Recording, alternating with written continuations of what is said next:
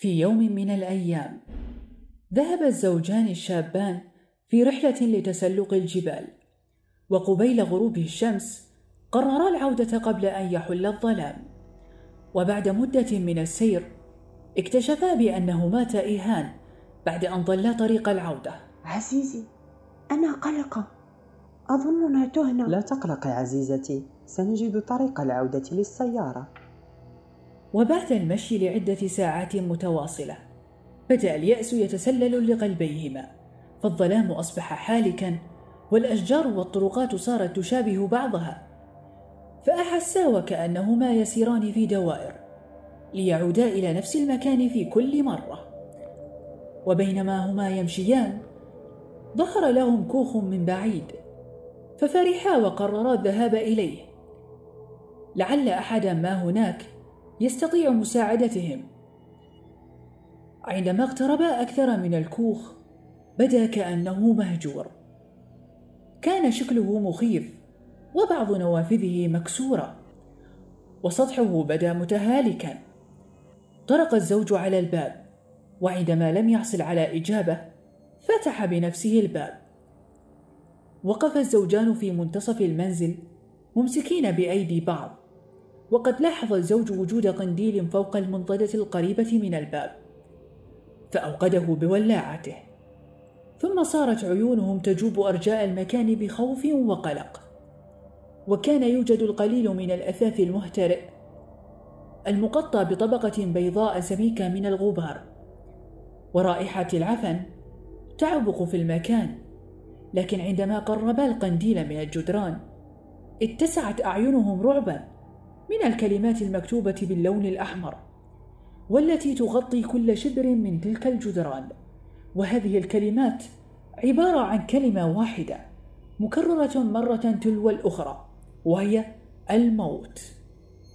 هذا المكان مخيف حقا. أشعر بالرعب الشديد. علينا المبيت هنا عزيزتي فالجبال خطرة جدا في هذا الظلام الحالك. لا أظن باستطاعة البقاء هنا. ولا للحظة واحدة.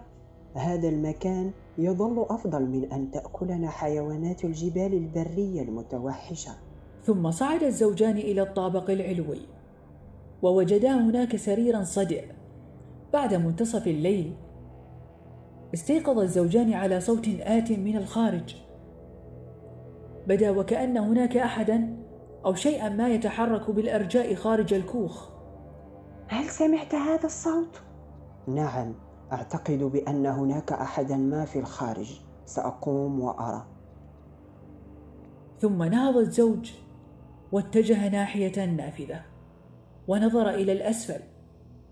لكن الظلام في الخارج كان حالكا جدا فلم يستطع رؤية شيء على الإطلاق. ففتح النافذة وأطل برأسه خارجها ونادى بصوت عال. هل من أحد في الخارج؟ وسكت غليلا منتظرا الإجابة لكن الهدوء كان يعم المكان وما من مجيب. غريب لماذا لا يرد؟ ربما كان رجلا أخرس. حاول من جديد عزيزي. وهذه المرة نادى الزوج صارخا. هل من أحد هناك؟ إذا كان الجواب نعم. فقم بالتصفيق مرة واحدة. وفجأة سمعا صوت تصفيقة واحدة عالية. فنظر الزوج إلى زوجته قائلا أنت محقة. أظنه لا يستطيع الكلام. فعاد الزوج وقال بصوت عال سوف أسألك عدة أسئلة وأنت صفق مرة واحدة لنعم ومرتين للا. هل أنت ملك هذا الكوخ؟ فصفق مرتان. إذا لا. طيب. هل أنت رجل؟ فصفق مرتان إذا أنت امرأة أليس كذلك؟ فصفق مرتان فقال الزوج لزوجته بدهشة يبدو أنه لم يفهم السؤال ثم عاد وسأله بنبرة ساخرة محاولا إخفاء توتره ماذا يعني هذا؟ ألست إنسانا؟ فصفق مرتين وعلى الفور سرت قشعريرة في جسم الزوجين ثم قام الزوج ببلع ريقه بصعوبة وقال بصوت خائف أه، أه، هل أتيت لوحدك؟ فصفق مرتان كم عدد الذين معك؟ صفق مرة عن كل شخص فصفق كثيرا فقال الزوج وهو مرعوب أخبرني ماذا تريد بالضبط؟ في هذه اللحظة امتلأ قلب الزوجان بالرعب فلم يرد الكائن فكرر الزوج أرجوك تفهم وضعنا وأخبرنا ماذا تريد منا فسمع باب الكوخ في الدور السفلي يطرق بشكل قوي وغير طبيعي الزوجة أنا خائفة جدا ما العمل؟ لا تقلقي سنخرج من هنا بإذن الرب. الزوج حاول جاهدا أن يستدرك الأمر. في هذه اللحظة ظهر جسم غريب داخلا إلى غرفة الزوجين. ظهر لمدة ثوان واختفى وسمع صوت بكاء طفل. اختلع باب مدخل الكوخ وبدأ الزوجان بسماع أصوات تمتمة غير مفهومة وضحكات شريرة. وفجأة لم تستطع الزوجة إدراك نفسها فأغمي عليها والزوج في حالة لا يحسد عليها من هناك؟ ماذا تريدون؟ بدأ جسم الزوجة يرتفع في الهواء والزوج ينظر ولا يعرف ما الذي يحدث يا يا إلهي هل أترك زوجتي وأجري أم أبقى مواجها مصيري؟ ما العمل؟ بدأ الزوج يشم رائحة جيف ميتة يقول الزوج أغمي علي لم أعرف ما السبب. هل هو الرعب أم الرائحة؟ وإذا بي أستيقظ على صوت صراخ عدة أشخاص كان شديدا فلم أجد زوجتي ولكن كان في الجدران ظلالا لأشكال غريبة. وسمعت أصوات حديث ولكن لم أفهم ما معناها فلم أعد أرى إلا بواسطة ضوء القمر. الذي يتخلل من النافذة الصغيرة المكسورة. يكاد به تتضح ملامح الغرفة. تلك اللحظة انطفأ المصباح. لم أعرف ماذا أعمل. هل أهرب؟ ولم أعرف أين اختفت زوجتي. استجمعت قوتي ومشيت على عجل. خرجت من الغرفة وإذا بأصوات الصراخ تتعالى من اللغة الغير مفهومة. يا إلهي هل أنا في كابوس؟ أضأت مصباحي اليدوي ولكن لم أعرف طريق الخروج من الكوخ رغم أنه صغير ولكن الضباب كان يعم المكان. رأيت نورا أحمر نهاية الممر على يميني. لم أعرف ما مصدره. هل من أحد هنا أرجوك أجبني؟ فإذا بمجموعة من الظلال تتحرك أمامي وتأتي كالرياح باتجاهي وهناك كائن غريب يتوهج بلون أحمر ويصدر أصواتا كأنها من تعذيب ما العمل؟ هيا فكر. استجمعت قوتي. بدأت بالمشي وأنا أرى دماء متناثرة في الحائط وأسمع ترة أصواتا غريبة وكلام غير مفهوم وترة أخرى أصوات صراخ أطفال وذلك الصوت كأنه نهيق حمار. ظللت أمشي وأمشي حتى وجدت الدرج ونزلت إلى الدور الأول وجدت مجموعة حيوانات غريبة. سوداء اللون لها ثلاثة أقدام ورأس. لم أستطع التركيز على ملامحها. كانت تحيط بي ولكنها اختفت فجأة. يا إلهي أنقذني من هذا المأزق. ظللت أنادي زوجتي ولكن لا مجيب. مشيت قليلا ولكن استوقفني ذلك الجسم الغريب. كالحمار لكنه يطفو على الغرف ويطير ببطء شديد.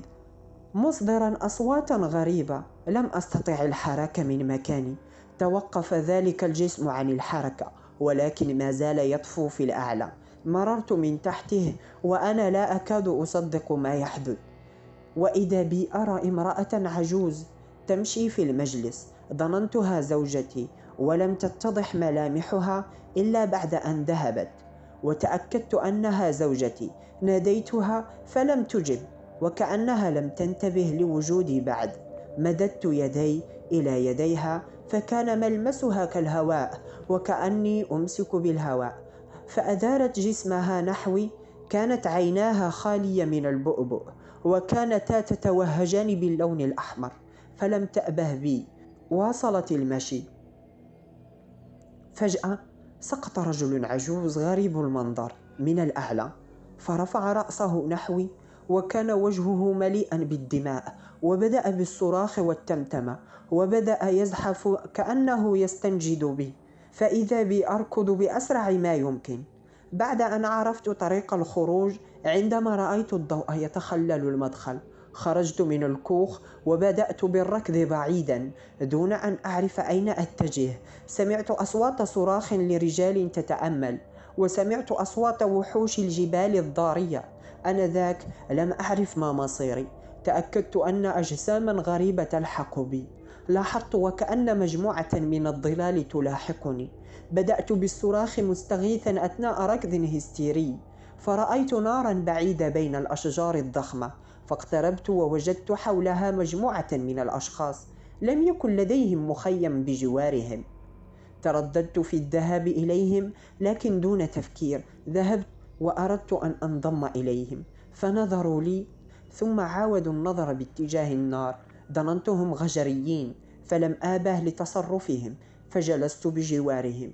خمسة رجال أعمارهم ما بين الثلاثين والخمسين. ظلوا ساكتين لفترة ربع ساعة تقريبا. كلا منهم ينظر نحو النار وجسمه كأنه متصنم يا أصدقاء ما خطبكم؟ أخبروني من أين أتيتم؟ ولم أنتم هنا؟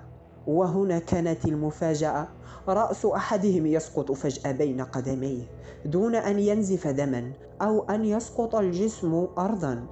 حاولت النهوض وإذا بأحدهم يمسك يدي بقوة ولكنني سددت له لكمة قوية ولكن اكتشفت أن جسمه كالهواء فاختفى الأربعة وسط تلك النار وظل ذو الرأس المقطوع.